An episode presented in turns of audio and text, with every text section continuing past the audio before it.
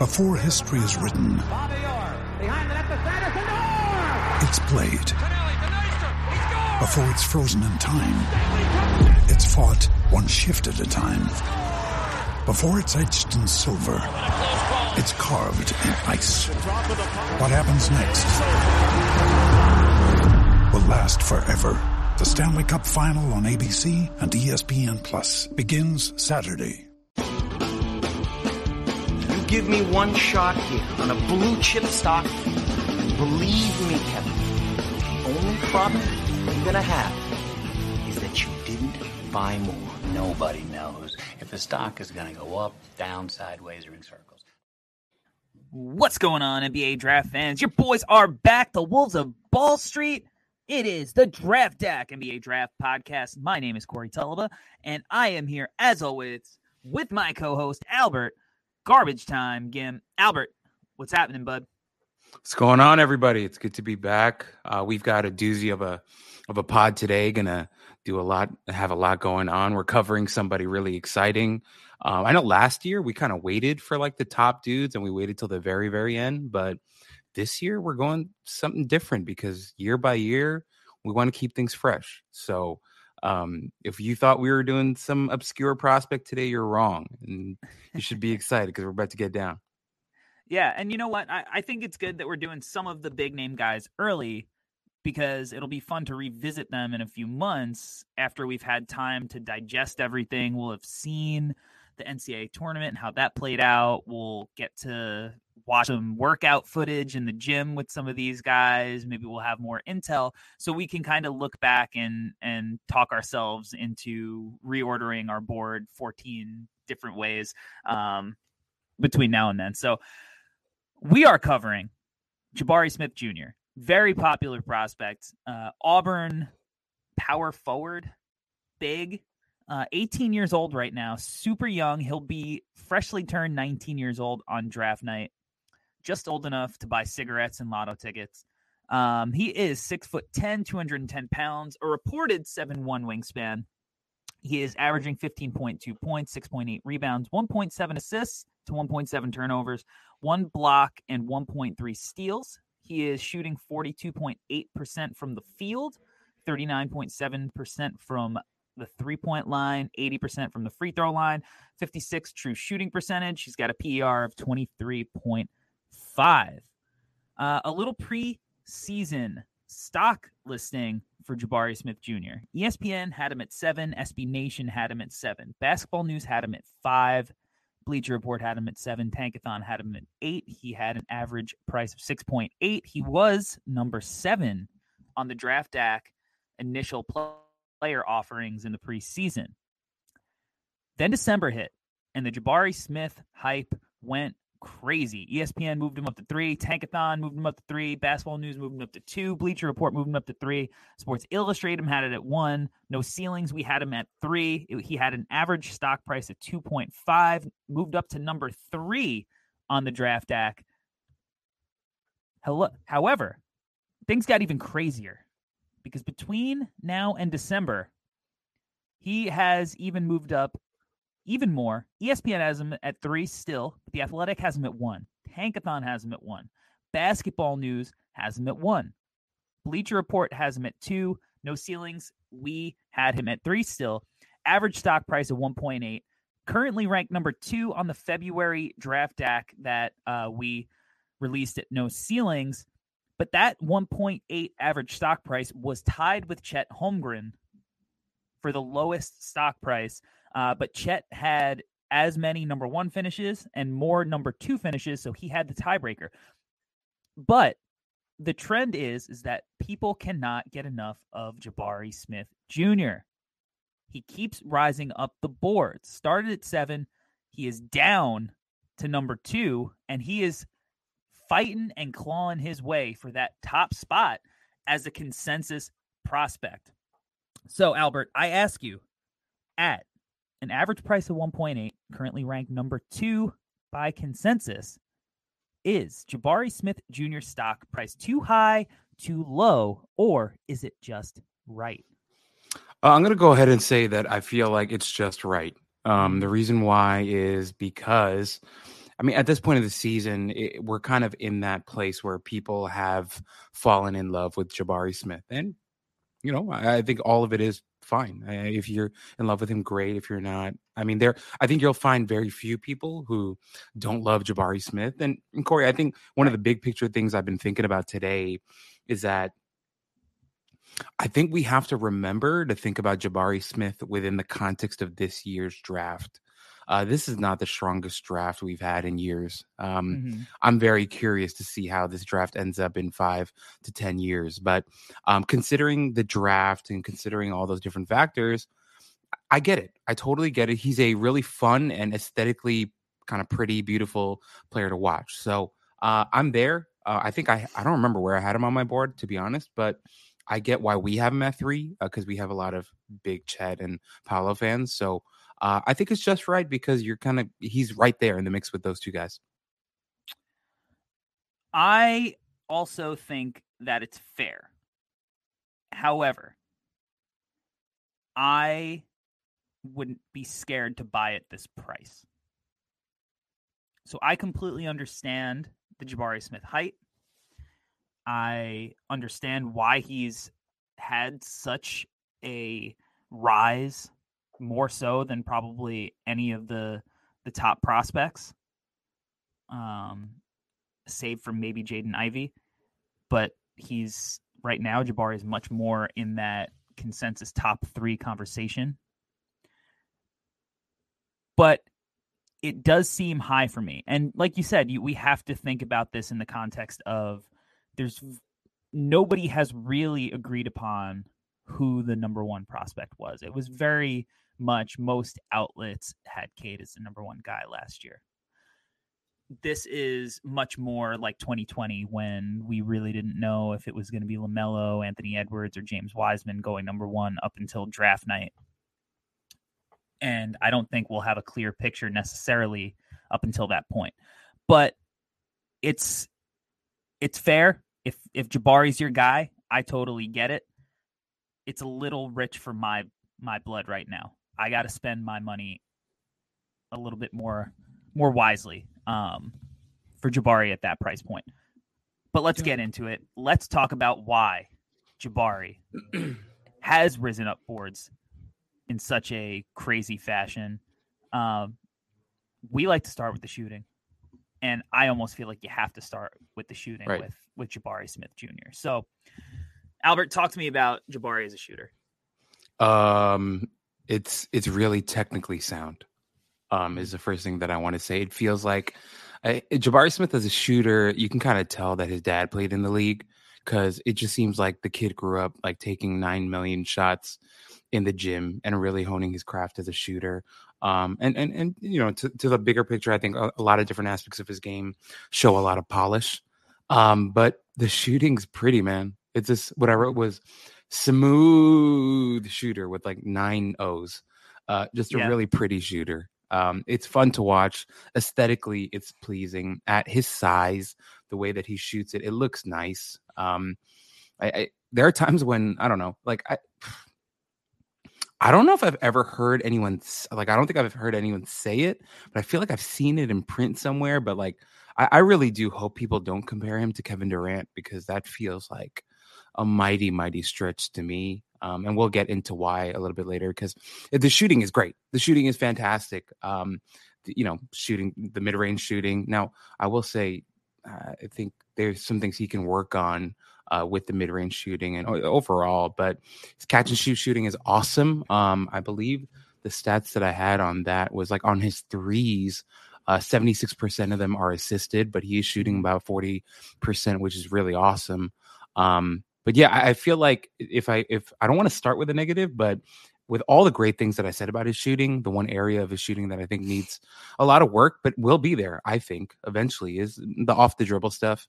I think there's a there's a lot of room for growth there, but um it's a pretty shooter and technically really, really sound. And he's got that high release. He's 6'10. It's right. super hard to contest it. Uh, you know, what's funny is is that I remember when we were preparing preseason to talk about JD Davison.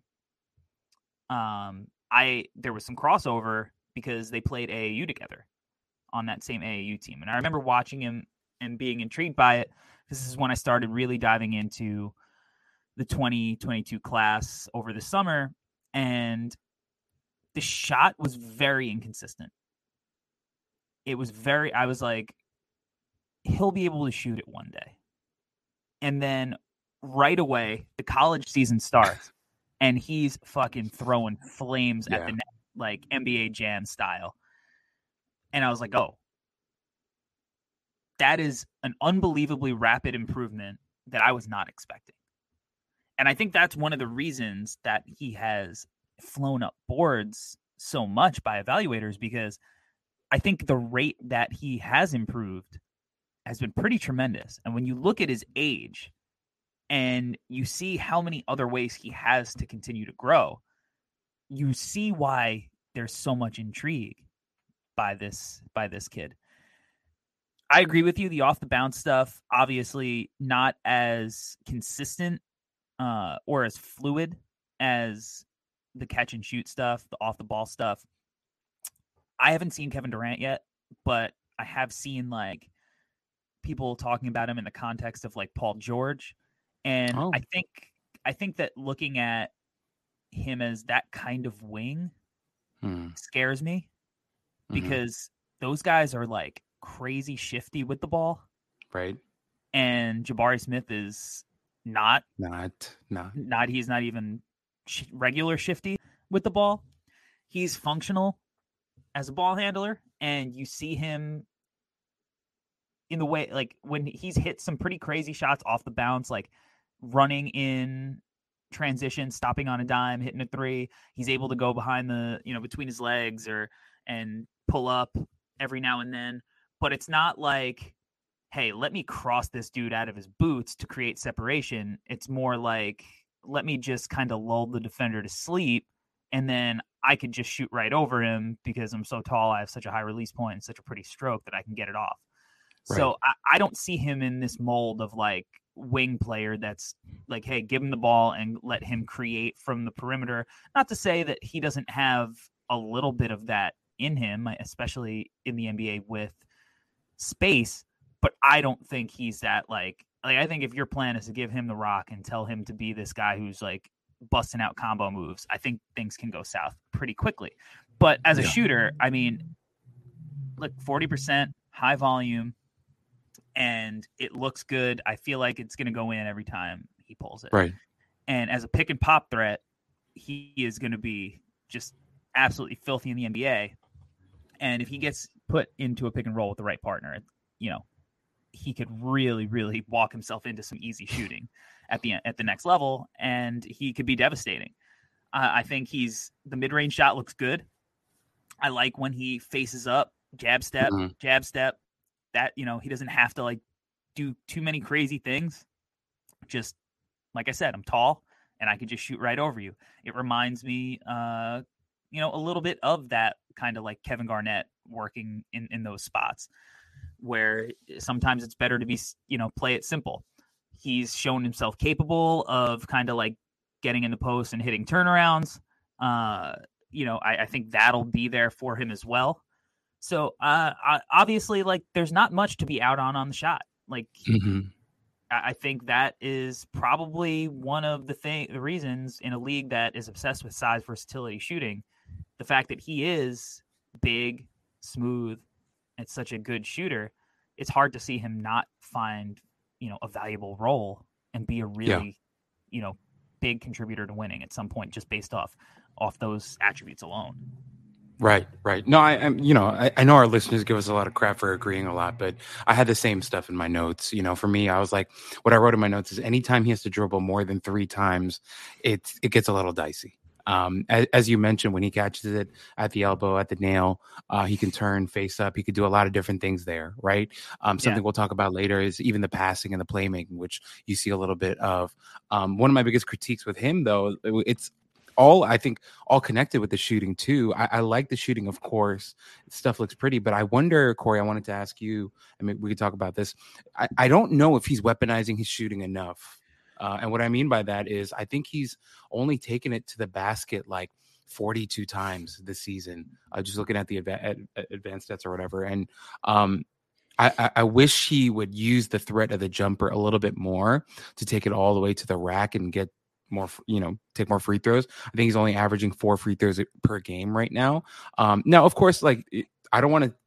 We sh- we can't look at these players like we look at NBA players. There are a lot of different reasons, right? The spacing in college is worse. He's playing with a gigantic center and Walker yeah. Kessler that the paint is much tighter. It's it's not the same. So I, I do want to have that caveat in there, but I, I do wonder if he is weaponizing the shooting enough and i think that's ho- something that i'm hoping he continues to work on and he continues to leverage in terms of his offensive attack because i mean if we look at it just objectively the shooting is so good.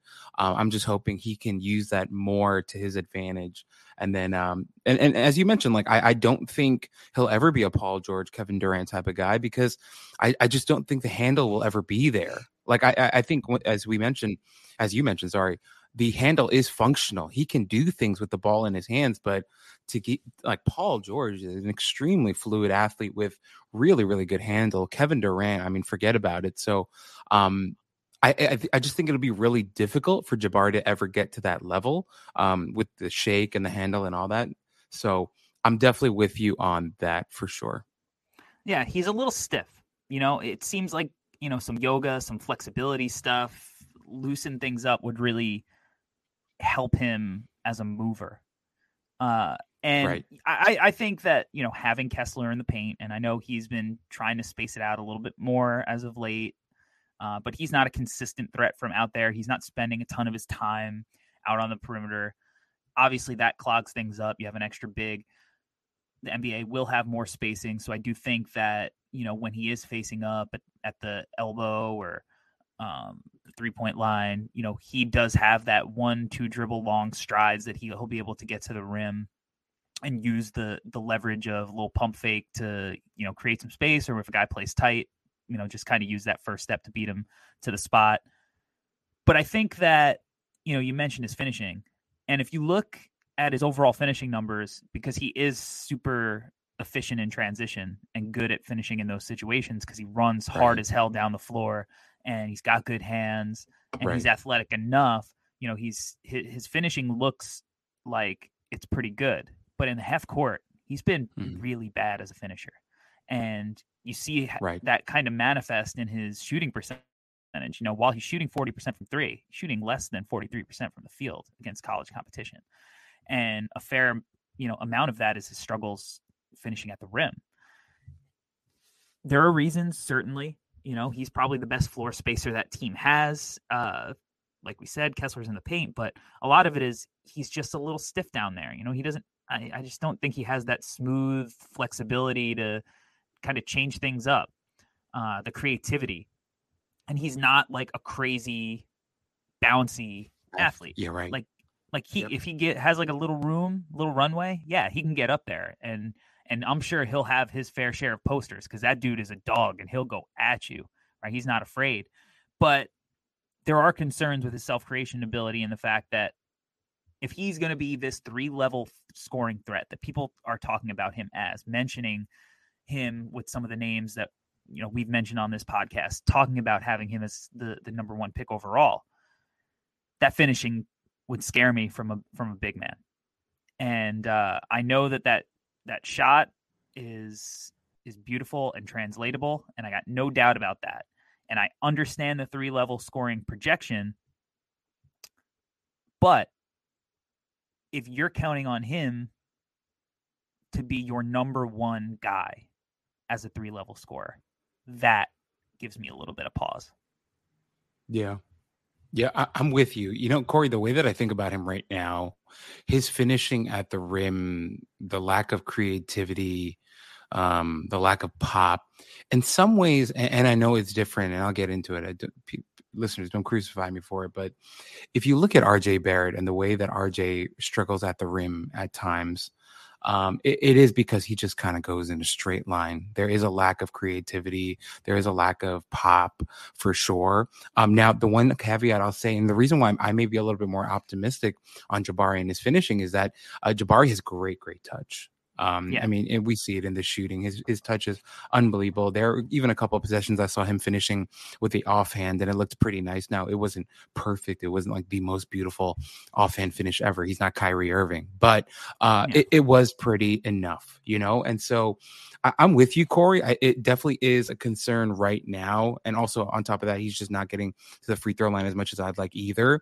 But I think more than it being a weakness, in at least in my mind, more than it being a weakness, I think it's just an area that he needs to grow, uh, like an area of growth rather than a weakness, because I feel like there's room for him to really improve on that. And then if you start to couple that with the shooting and stuff, then you can get a little bit more excited. And I, and I think ultimately that's why he is where he is in terms of big boards and mock drafts and things like that. Because I think um, because the shooting is so good and the touch is so good, it leaves you believing that he could eventually get better around the rim as well. and the flashes are there. You know, he's and and I Right. think that he's so young that you are buying into those flashes and you're not overreacting to the fact that, you know, he he is really struggling to finish. And the fact that he has improved at such a young age already means that the kid is probably a tireless worker and like um that's something to buy into. And the kid's passion cannot be questioned. So I I, I get it. Uh to me though there is something natural about the way that some guys that is just innate that you just have by the time you get to this level and i'm not sure that he, he can develop not that I- i just think it's hard for anybody to develop that uh by the time you reach you know college i think it's just something that your movement patterns you already have. But it's there it, like the the flashes are there and we'll see. There's still you know college season left to be played. And uh you know he if he has a big showing in in the tournament it's like he absolutely can just blow the wall you know the doors off this thing and and take the the number one spot running. Uh you mentioned the passing. Um how do you feel about him as a passer Um. Yeah, sorry. Oh, I was gonna say. Oh, the one caveat to that, Corey, really quickly, if I can. Uh, the one caveat to that, that what I was thinking about is that I think part of the reason why you might be feeling the way that you feel now, it may be totally unconnected. I'm just thinking out loud. I also feel like he's not fully grown into his body yet. There's still something awkward about his bo- body, and I think, and I'm wondering if in two to three years he looks way more fluid as he's more adjusted to his body um is kind of what i was thinking both like in terms of everything right? The the stiffness the muscle like uh, everything. So that's just something i was thinking uh, uh, just in my head. I wonder if maybe he looks that way and feels that way because he's not fully adjusted to his body was something i was thinking about. Um in terms of passing okay so th- if you watch his games i think he's not gonna wow you. He's not. He's that. That's my thing with him being like a number one option. Um, I don't know if he has like that in him to be a constant creator. Like he, we we use Jokic's name I think way too much sometimes because there are very few guys who are gonna be a Jokic ever, right? But with with Jabari, there are flashes, right? Like even in transition, you see him making some passes. It's like, what the hell was that, right? There are times when they're against like a zone defense, he'll catch a middle and he'll make the right read uh, at the nail, right? He'll he'll make nice reads off of that. Whatever screens are going on underneath, he can make the nice reads. Um, I just don't think there was anything like ridiculously special about his passing, which was in my head, which is not a bad thing. Like I don't I don't want people to li- hear this thing, thing like, oh, Albert's low or down on his passing. Like, no, not necessarily. I think he's a good passer. I just don't think he's like th- some unbelievable passer. Is I think where I land.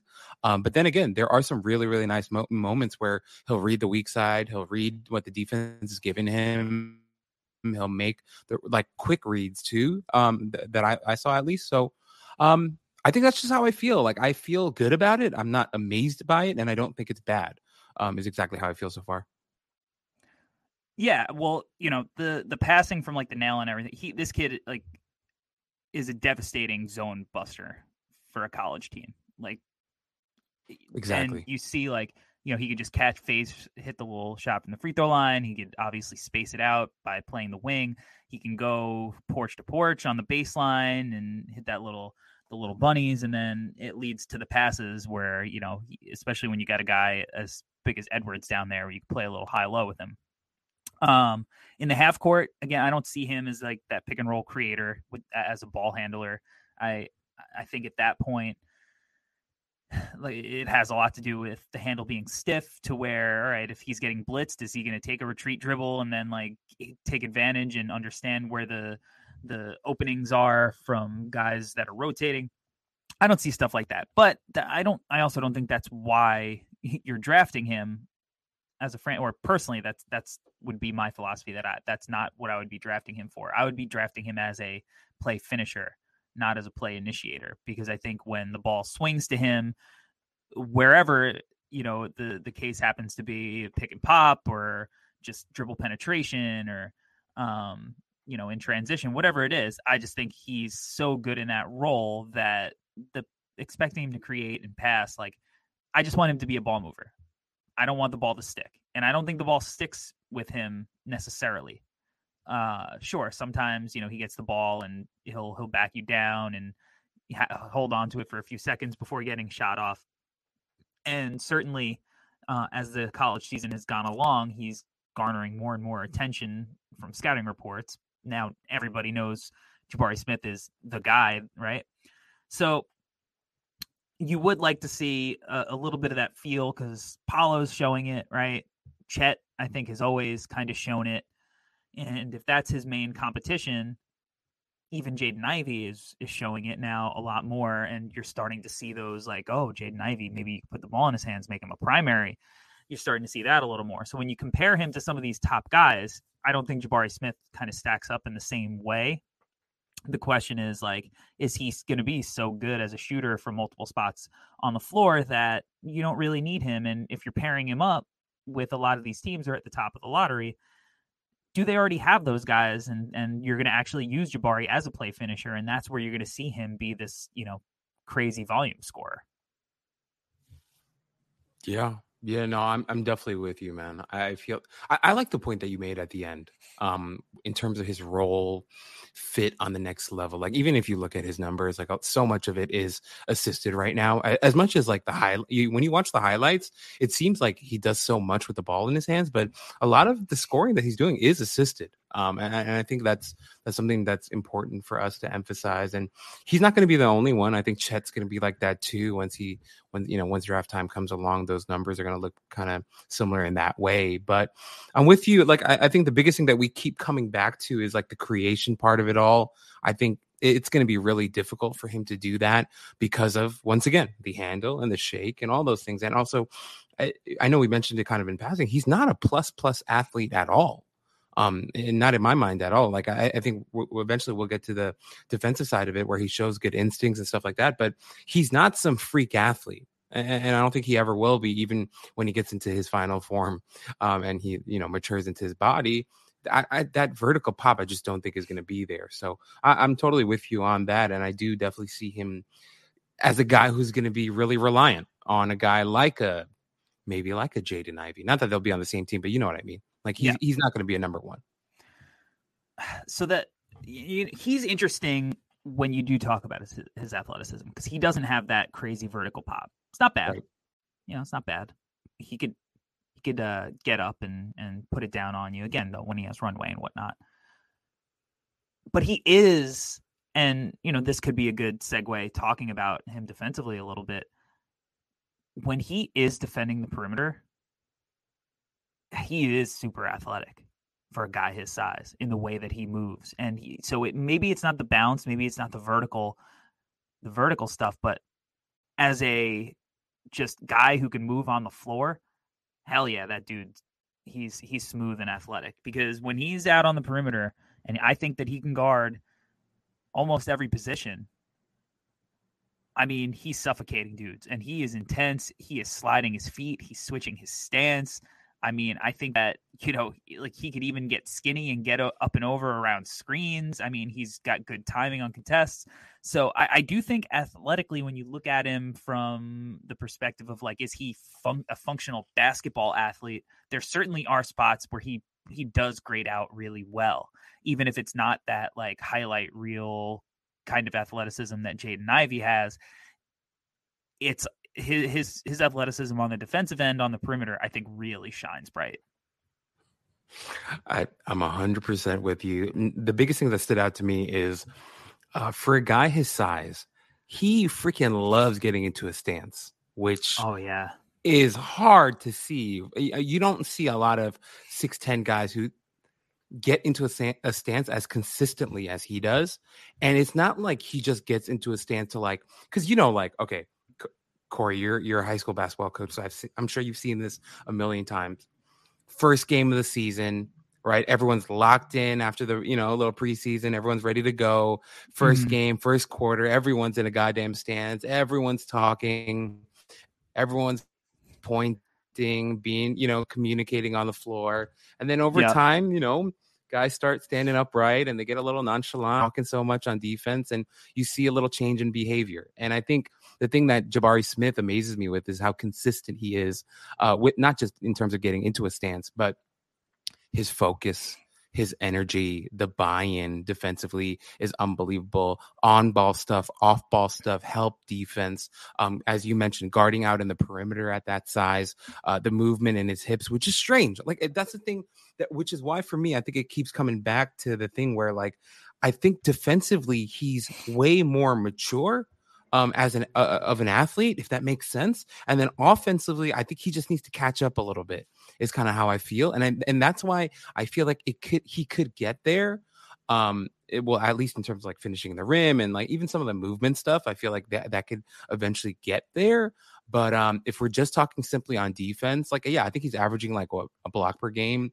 Yeah, uh, yeah, yeah a block per game, which is yeah, it's not unbelievable, but maybe he's only at a block per game because Kessler's averaging like 14 per game. So, um, you know, that that's something to keep in mind as well. But I, I really love Jabari as a defender. And, and, and like we started with the shooting, but his defense might be just as good as the shooting. Yeah, certainly the perimeter defense. I think that playing next to Kessler definitely limits him as a rim protector because one, he's you don't really want to take him away from guarding the perimeter because he is so effective at it. And then like like you said, like Kessler Edwards, uh, or I'm sorry, Walker Kessler is legitimately averaging like four blocks a game, right? So uh how many more blocks are there for everybody else to go around? You know, like there with a guy like that, like your scheme is to force them into your big man. And like you're putting Jabari Smith out on the perimeter, hounding guards, forcing them into those spots. Like that's a legit thing. So I do think that if he wasn't playing with with him, um, that he would be averaging a little bit more. But obviously, he's not that level of shot blocker that puts him with Chet or Mark Williams or you know his teammate. So I, I do think that defensively, he's about as solid as they come. And when you look at the two way versatility with the shooting, I mean, that's it, you know, because you do have that question with Paolo, right? And I don't necessarily have that question as much so as maybe some other people do. I think Paolo's Same. been really good on the ball. I think even off the ball, he's usually in the right spots. I just think he gets uh, he doesn't keep his head on a swivel, and you know sometimes he loses his man off the ball, but he knows where to be but I think that's the reputation.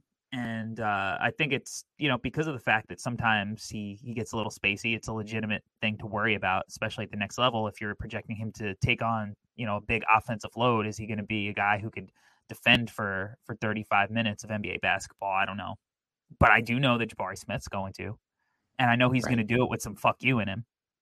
You know, like uh, there there are times where he's literally like up in like he'll force uh, a turnover and he's like up in your shit, like clapping in yeah. your face. You know, yeah. he's like a guy that like if somebody did that at the pickup game, like you would get into a fight with. You know, like he's got that energy, and you hate that when he's not on your team. But if he is on your team, like you are going to ride for that dude as hard as you can. And that energy is infectious. And when it comes from your leader, from your number one guy, everybody is going to buy in.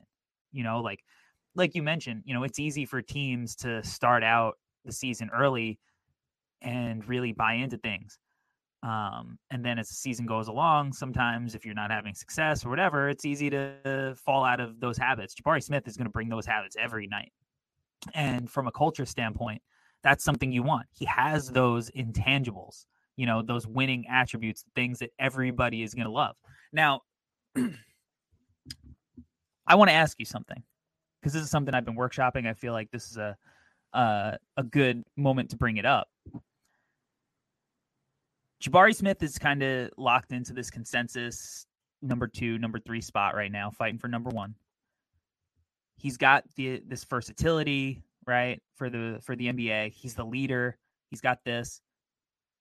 Is there a chance though that he's this year's Jalen Suggs?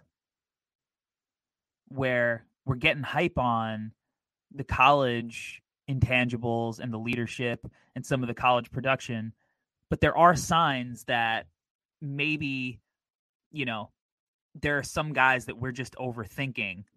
And since he seems safe we're ready to kind of put him above those guys. So the reason the main reason why i want to say no is because i think the biggest difference between suggs and jabari so I actually love the connection that you made here, Corey, because I, I do think teams will look at him that way. He seems like a very good teammate, rah rah, team chemistry, leadership, uh, voice in the room type of guy, right? I 1 million percent agree with that. The only difference with Jabari that I think uh, could kind of tip the scales and be make him like definitively different from Suggs, he has a clear defined skill for me. I, I think Jalen Suggs, he was a guy that was more of a football player, a guy who's still figuring things out offensively, even defensively. I think he's still like learning, growing, developing. Jabari's going to be, I think, in my mind at least, I think he might be a dead eye shooter from day one, right? Or at least be a very good shooter. So I think the only reason why I'm going to say no is because I feel like because of the shooting and the defense, he's going to walk into the league with a role or and not just a role per se, but a clear defined skill that he can kind of hang his hat on is the only reason why I'll say no. And I will say that Suggs is going to be very good and he's been playing really well lately. Correct. The the thing I'm drawing and and I totally get understand your perspective and I think I agree with it. Like Suggs it was like I don't know the hit ahead passes, maybe the the defense I guess were his best skills. Like off in the half right. court, there was nothing for him to hang his hat on. Jabari obviously has that, and that is a big difference. So I think that's that's a really interesting point. Um, but I do my this this top four is crazy this year because you know even as set in stone as last year seemed uh, up until we got that surprise with with Suggs dropping to five. It's right. like it, there was less thinking for it. Like you didn't have to think as much for like this one. You really have to figure out some stuff, and these top fours never shake out with the best players being the guys that are selected. So it's like who's going to be the guy that isn't what we're hyping him up to be, and are the weaknesses that Jabari has something that we're overlooking just because he does have one standout skill and the fact that he is finishing at such a poor rate are we not thinking about that enough? I don't know. Mm. these are the, the, the things that by the time we talk about him again in a few months i'm going to be looking forward to hopefully having some more more answers to but defensively, I think look, I think the guy, the kid is going to be able to guard multiple positions in the NBA. He's going to be able to switch out onto the perimeter. I think he's going to be able to play and drop. He's going to be able to, you know, uh, whatever scheme you want to play, he'll be able to do. He'll ice screen like he's just going to be able right. to do whatever. And that's valuable and that will translate. The shot will translate. Uh, I think the rebounding you know, he doesn't have like wild rebounding mm-hmm. numbers. I think again, yes. some of that's probably playing next to a, a, giant human being in the front court with him.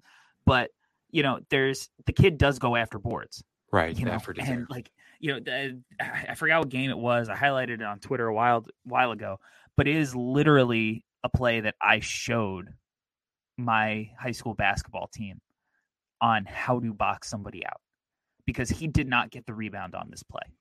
Yeah. But it was such a badass play because he I literally found the guy that was closest to him. It wasn't his man. And he Killed him. went over and fucking hit him. Yeah. He put his ass into this dude's body, backed him up, and it made way for his teammate to get a board. And I was like, that shit don't tra- like that's not in the box score. But like he knows that he's got to put a body on dudes. Like he's a guy that coaches will love because he'll do these things, and you know he's got the the pedigree of of having an NBA family. Um, you know, outside of his dad, Kwame Brown is his uncle, so he's got that NBA family. I don't know if having Kwame Brown as your uncle uh, qualifies as a positive or a negative at, at this point, but um, that pedigree and being around high level basketball for so long. So I, I love the kid. I love the two way ability. I think that you know he will be able to to do whatever you ask him to do, and and that's something that NBA teams will love, and that's something that's valuable. Uh, what NBA teams do you think that would give you know what team does Jabari give you the best uh, return on investment with? That's a really good question. I I actually don't know. Let, me take a look. I was not expecting So we this got- question. we got Detroit, Orlando, Houston Mhm. in the top three. Then you got OKC, Indiana, Sacramento. Then San Antonio, Portland, Portland, and then the New York Knickerbockers rounding out the top 10. Dear God. I hate that. I hate it so much. Um, okay, what I'm thinking is uh he would be I, I think he'd be really fun in Houston. What a young core to develop Yep. there. Yeah. With Sengun, he'll cover Sengun with some of his defense, and then you've got the low post scoring of Sengun and the shooting and the spacing with Jabari Yep. to go on with J- Jalen Green and Josh Christopher and all these guys. Uh, that's interesting to me. Um, I mean, OKC, right? I mean, no one believes in Poku, right? We can move on from Poku. We're That moving on. be from Poku. interesting. We are. Yeah, We are. Yeah. moving on from we sh- as we should. Um, how do we feel about Indiana? How does he pair with Miles Turner?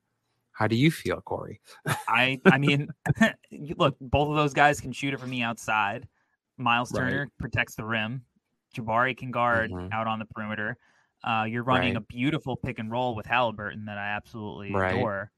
Uh, a lot of Mhm. shooting with Buddy Hield and Duarte. I mean, yeah, that would be sick. I would love that. Um, Yeah. Also, Portland's got two picks in the top nine right now. Mm-hmm. draft order set. mhm. Portland could be interesting for Jabari as well. Because, you know, let's say they're keeping Dame and that's the plan. Their forward depth right now is Nas Little, Mhm.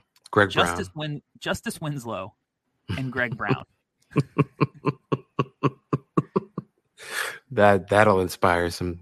Oh my god. that that is not the best. Who knows what's going to happen with Nurkic? But like their front court depth is thin, to say the least. Uh, and I think he would pair really well with Dame. And I think that if you're drafting a rookie at that point, he's a guy that could, you know, impact the game in a way that fits Dame's game really well. Because you're just expecting him to play off of him, run pick and roll, catch and shoot. And you know, Nurkic is a guy who, if they keep him, you know, next year, resign him, whatever, he's a guy that you know likes to operate down low. So I think Portland is a, a sneaky fun option for him. Um, obviously, some luck has to happen for them, and but maybe they can move up if if things happen on draft night. Like who knows? I think, but thinking Portland could be a, a fun sneaky destination uh, with with Dame and and Simons on in the backcourt. Mm-hmm. Mm-hmm. Dude, I'm with you. I'm with you. I, I just feel like he's a guy that is not. It's not going to be difficult to put him into your team. I mean, I mean, he's not he's not going to be crying and moaning and throwing a fit if he doesn't get the ball. I think he can, as you mentioned, Corey. He's he's going to be, be a finisher more than an, uh, an initiator. So I, I, think there are a lot of different teams where he makes sense, and especially if you're a rebuilding team and you have like a lead guard creator, why not take a shot? Like OKC, you have SGA, right? Like that. That's exciting to me too. So oh yeah, I, am I'm Giddey and SGA making plays for him. That's, oh, that's God. sick and then Dude, you know the defensive pressure. Him and Dort. Dort, Dort yeah, that's sick, sick. Yeah, that's fun. Uh, and I think that he's a guy that like will thrive kind of regardless of context, team context. Yeah. But he's a guy that could really thrive if he does land in the right spot. But I do think that most of the top options do give him kind of fun guys to play off of. Cade, uh, you know, Orlando, I think a Franz Jabari front court could be really fun. Uh, you know, Houston, you have, you know, all the guards there, Jalen Green, Josh Christopher, and then like you said, Sengun in the front court. I mean, they're and then OKC, Indiana. I mean, he's he's got some spots. Sacramento's at number six. I mean, you know, like Dejounte Murray in San Antonio. You know, he's I think he's gonna pair with unless there's like a wild curveball. Right. I think he'll pair with with somebody that's gonna form a really nice partnership if you're buying stock in Jabari Smith Jr., who may you have bought stock in previously? I, I had a lot of trouble with this one. It's I so did, hard. and maybe yeah, I was thinking like, okay, people are gonna hate this one, but I don't care. Like, what if he is you remember like when Isaiah Todd was in college, uh, in high school, and he was going to go to Michigan, and he had all this hype around him and whatever. And then you know Isaiah Todd, I went in the first. Did he? Did he go in the first round last year, or maybe early second? I don't remember. Uh, was it thirty-one? Early Washington. Yeah, something like that, like, right? Yeah. Like if if Isaiah Todd had reached his ultimate, not ultimate, but was as good as we thought he was going to be, would that be Jabari Smith? Right, six ten, big, can shoot the ball um, I, obviously Jabari a, better defender, much better defender in my mind. Um, but yeah, like I really couldn't think of anyone. Like then I started thinking about weird guys, like if Jonathan Bender never got hurt, and I, and I know I brought up Jonathan Bender before too. Uh, Sam Perkins, like I, I don't know, man. Like it's six ten to shoot the ball that well, and like people will. I feel like you know our generation where we, we may only think of like Sam Perkins on the on the Sonics, but if you go back and watch like the '90 finals when he was on the Lakers, like a young Sam Perkins with a with like young Vlade and stuff like that. It was it's kind of interesting. But um yeah, I don't know, man. It, it, was really hard. It was really freaking I, I just straight up will say I don't have one then. No, I like those. Uh and I struggled with it too. And I I'm just gonna kind of go with the guys I've thought of from the beginning. And when I say it, it sounds like I'm kind of underselling how I feel about Jabari, but I'm really not because eh, to me, the two guys that have stuck out for Jabari for me are Joe Smith and Taj Gibson. Oh, Joe Smith is really good. And Joe Smith was number one pick. So it, yeah, you know, it's yeah. whatever you think of Joe Smith, who had a really long, good career, like he was a number one pick. He had high expectations and whatnot. And then Taj, like you you would think of that as an insult, but like Taj is still playing rotation minutes and he's been in the league for a long time. But. Jabari is mm-hmm. kind of the modern version of these guys because he could stretch it out to 3 mm-hmm. You know, but like Taj was that that guy who had like this this athleticism that every now and then he would really put you on a poster in a serious way. Like he had the the bounce and the extension. He was able to guard so many like different positions. I mean, uh, Bulls fans were always clamoring for him to play over Boozer, like always, mm-hmm. like because he was just mm-hmm. so effective defensively, and he had that little shot out to the elbow that was you know pretty decent. But Jabari is a better shooter, and he's got it all the way out to the three point line. So I, I kind of think that like modern day Taj Gibson is kind of my comp for Jabari Smith, and I, I think people will probably think I'm underselling it, but I'm really not because Taj was so fucking good in his prime. Um, and I think he's another guy that like like Taj, like you put him next to one of these elite creators, and like if you get a a, a like all star version of Taj, he's just easy to put whoever next to whoever, and like he's just gonna fit seamlessly and make make the team better. So that's that's where I'm going with. I'm going. I'm not yeah. going with Kevin Garnett. I'm not going with Paul George. I'm not mm-hmm. going with any of that shit. I'm gonna go with all star Taj Gibson. Okay, can I just throw one more name at you? I was, I mean, Yeah, of obviously, course. none of these are one for one. Just thinking like shooting and everything. Rashard Lewis, you know, that came to mind as you were talking Yeah. when you brought up like Joe Smith and stuff. Thinking about like a So bigger guy who could shoot the ball. Here's my thing with Rashard Lewis, and I think that we think of him as like kind of like the modern four, like stretch four, because you know when when he went to Orlando and he was kind of at the forefront of that, you know, firing up all the threes with that final squad. But he always felt a little like a little wingy to me. Oh yeah, no, hundred percent. know? I agree with you. and again, like I just don't look at Jabari like that. But I do think when you're talking role, I do think that Rashard Lewis is actually a pretty good one. All right, Yeah, I'm with you. I'm with you. He was It's definitely time. of a it's time. Come on, ballpoint. Bic. Let's do it. Let's get it. It's Come time to on, sell me this pen on Jabari Smith Jr. All right, guys. Um, I'm gonna sell you on this pen. What's the best pen you've ever used? I have no idea.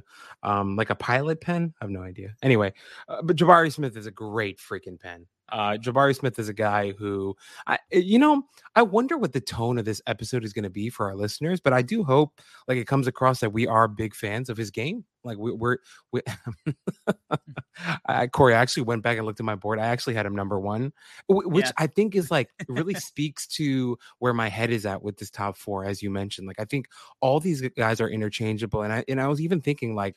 It's not unbelievable to think that Jaden Ivey goes number one in this draft. I know, like No, people, are like, "What? No way!" It could happen, dude. It can really, really happen. But let me focus and talk to you about Jabari Smith because Jabari Smith, this guy, if you like shooting, he is one hell of a shooter. And a lot of times you think of great shooters, you think of a Steph Curry, you think of a Klay Thompson, or Ray Allen. Um, all, all these wings and guards are who you're going to be thinking about, right? Allan Houston. The list goes on and on and on. Jabari Smith is a 6'10 power forward who shoots the lights out. He's an unbelievable shooter. He is one of the most intense, if not the most uh, intense defender in all the country right now at this point. Um, the way that he goes out, there are times when he, he'll go out to guard a, a- a guard and he looks like he's enjoying it. Like he's just laughing and having fun. And it's like the best experience in the world for him. So uh, if you're into a guy like that who is a fluid athlete, not maybe the greatest athlete, but who I think can develop into a really good NBA scorer and a high, high, high level NBA defender, then you should be looking to draft Jabari Smith Jr. and whoever ends up with him, I have no doubt that they're going to love Jabari Smith Jr. and have no regrets. So whether he goes one or he goes six, you know, he's gonna he's going to get you some bang for your buck. All right, uh, Albert, tell the people where they can find you on the World Wide Web. On the World Wide Web, you can find me. Well, uh, you'll find me on Twitter at Alberto with it with an e, like your the toe on your foot, Gim. Uh, you can also find me at GTG NBA, um, and then on No Ceilings. I I, I write there um, as often as I can, so you'll find me there, and of course, always on the Draft Act podcast. Yes, sir. Um, follow No Ceilings. Head to noceilings.substack.com for free articles delivered directly to your inbox Monday through Friday. Um, we've had some really good ones. We just released the the new top 50 consensus rankings for for this draft. Uh, we've had some really good pieces. We had a, a piece about um, from Tyler Rucker about Matteo Spagnolo, a little foreign relations jump off. Um, we did a little fun Valentine's Day themed article this week to to get into the festivities of, of prospect that we really like watching. So a lot of good stuff going on there. A lot of good stuff going on in in the future. That I mean, it's going to get crazy in the coming months. So you could follow that at No Ceilings NBA on Twitter. Um, you can follow me at Corey Tulaba on Twitter, and um, yeah, make sure that you know you, you share the pod, uh, and uh, if you want to hit your boys up with with a rating. That would be dope. So appreciate you guys listening as always. Um, we're officially in year two of the pod, so very exciting stuff. Can't wait to see where we go. Can't wait for the rest of the process, and uh, we will catch you next week as always. Until then, we out. Peace. Peace.